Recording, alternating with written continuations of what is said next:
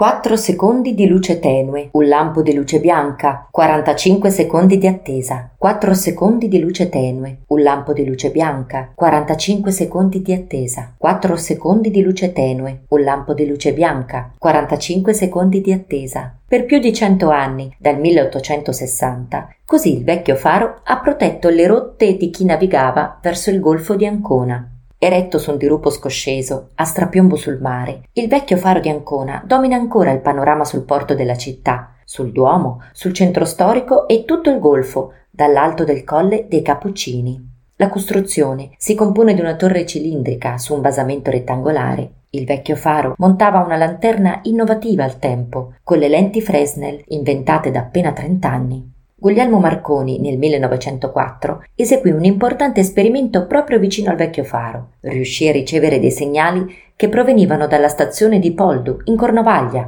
a ben 1750 km di distanza. Dopo una silenziosa ma lodevole carriera, a causa dei bombardamenti subiti durante le due guerre mondiali, i frequenti cedimenti del terreno, le frane, anche l'abbandono, nel 1965 il vecchio faro è stato messo definitivamente a riposo. A poche decine di metri è stato costruito un faro più moderno, il cui sistema di illuminazione, sempre con lenti Fresnel, ha un ritmo più rapido. Chissà, sono cambiati i tempi. Papa Pio IX nel 1860 voleva un osservatore magnetico, perché così sono i fari, creano attrazione, magnetismo, per chi cerca una luce nel mare della notte, per chi ha bisogno di una guida per conoscere la rotta verso cui dirigersi. E il fascino di un faro è proprio in quella lampada che illumina ad intervalli, come i sospiri da cui prendere ossigeno, il mare della vita in cui tutti navighiamo.